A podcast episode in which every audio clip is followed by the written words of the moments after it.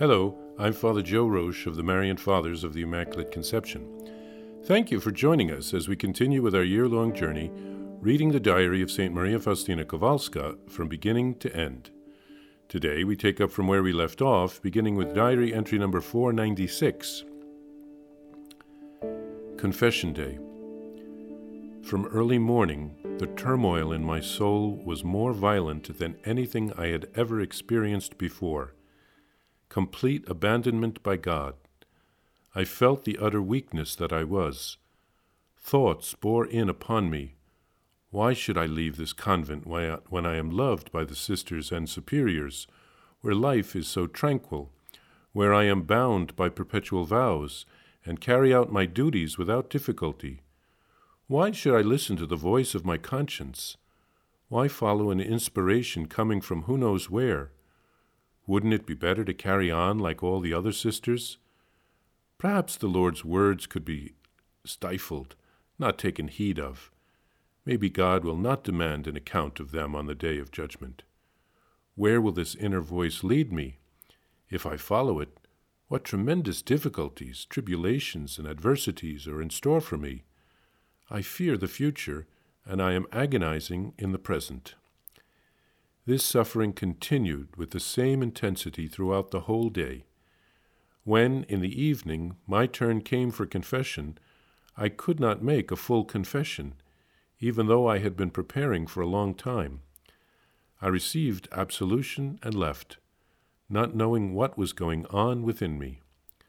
When I went to bed, the suffering grew even worse, or rather it changed into a fire which penetrated all the faculties of my soul like lightning, piercing me to the marrow and to the most secret recesses of my heart.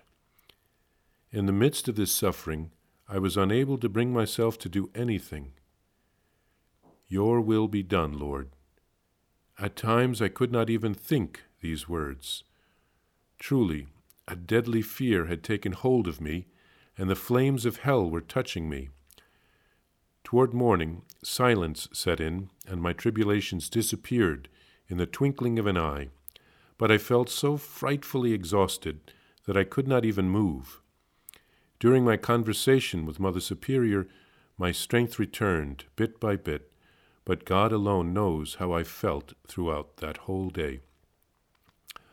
O eternal truth, Word incarnate, who most faithfully fulfilled your Father's will, today I'm becoming a martyr of your inspirations, since I cannot carry them out, because I have no will of my own, though interiorly I see your will clearly. I submit in everything to the will of my superiors and my confessor. I will follow your will insofar as you will permit me to do so through your representative. O my Jesus, it cannot be helped, but I give priority to the voice of the Church over the voice with which you speak to me. After Holy Communion, I saw Jesus in the usual way, and he spoke these words to me. Lay your head on my shoulder, rest, and regain your strength. I am always with you. Tell the friend of my heart that I use such feeble creatures to carry out my work. After a while, my spirit was strengthened with great power. Tell him that I had let him see your weakness during your confession to show him what you are of yourself. Each battle valiantly fought brings me joy, peace, light, experience, and courage for the future, honor and glory to God, and in the end, for me, a reward.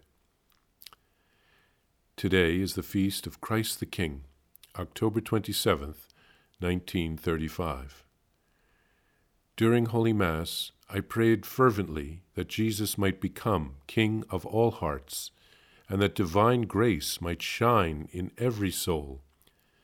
Then I saw Jesus as he is depicted in the image, and he said to me, My daughter, you give me the greatest glory by faithfully fulfilling my desires.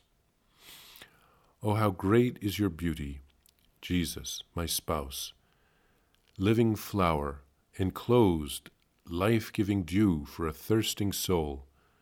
My soul is drowned in you. You alone are the object of my desires and stri- strivings. Unite me as closely as possible to yourself, to the Father, and to the Holy Spirit. Let me live and die in you. Only love has meaning. It raises up our smallest actions into infinity. Well, the confession didn't go as Saint Faustina had hoped. She was in turmoil throughout the day of the confession. It was a real spiritual battle. She felt abandoned by God. She was tempted to not open her soul to her confessor as Jesus had asked her to do. She wasn't able to make a full confession. She suffered through the night. She tried to the best of her ability to surrender to God's will through her sufferings, but it was hard to even pray. She afterwards offered a prayer in which she acknowledged that she was unable to carry out Jesus' instructions. After Holy Communion, Jesus comforted her. It was a real purification. She learned what Jesus teaches us in the Gospel of John. Without me, you can do nothing. Faustina was not able to make a good confession or to reveal the plan for the new congregation to Father Andras without the help of God's grace. Jesus also wanted the confessor to see who Saint Faustina is without the help of God's grace. He chooses the simple and the, the humble and the feeble even to accomplish his will, because he works through us. It must have been a very humbling experience for her. On the feast of Christ the King, Jesus reassured her again that she was faithfully fulfilling his desires and bringing him great glory. Then Saint Faustina writes a beautiful prayer to Jesus, and she writes about the value of love. She writes, "Only love has meaning. It raises our smallest actions into infinity." Definitely worth pondering.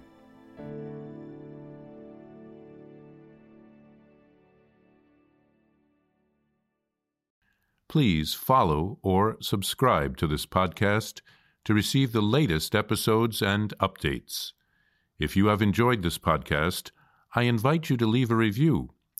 Reviews greatly improve our podcast ranking and will help other people throughout the world find Saint Faustina's Diary in a Year. Remember, Jesus promised Saint Faustina in Diary number ten seventy-five, souls who spread the honor of divine mercy are protected by God like an infant by a gentle mother. Please help us spread the message of divine mercy. Thank you, and God bless you. Visit shop mercy dot org to order your copy of Divine Mercy in My Soul, the Diary of Saint Maria Faustina Kowalska. It's available in print in English, Spanish, and Polish, and in English as an e-book. Available now on shop mercy dot org. Are you enjoying this podcast? I invite you to listen to more shows brought to you by the Marian Fathers of the Immaculate Conception. Join us daily for enriching spiritual content which will help you on your journey with Jesus Christ. Simply visit divine mercy plus dot org for a complete list of our shows. That's divine mercy plus dot org.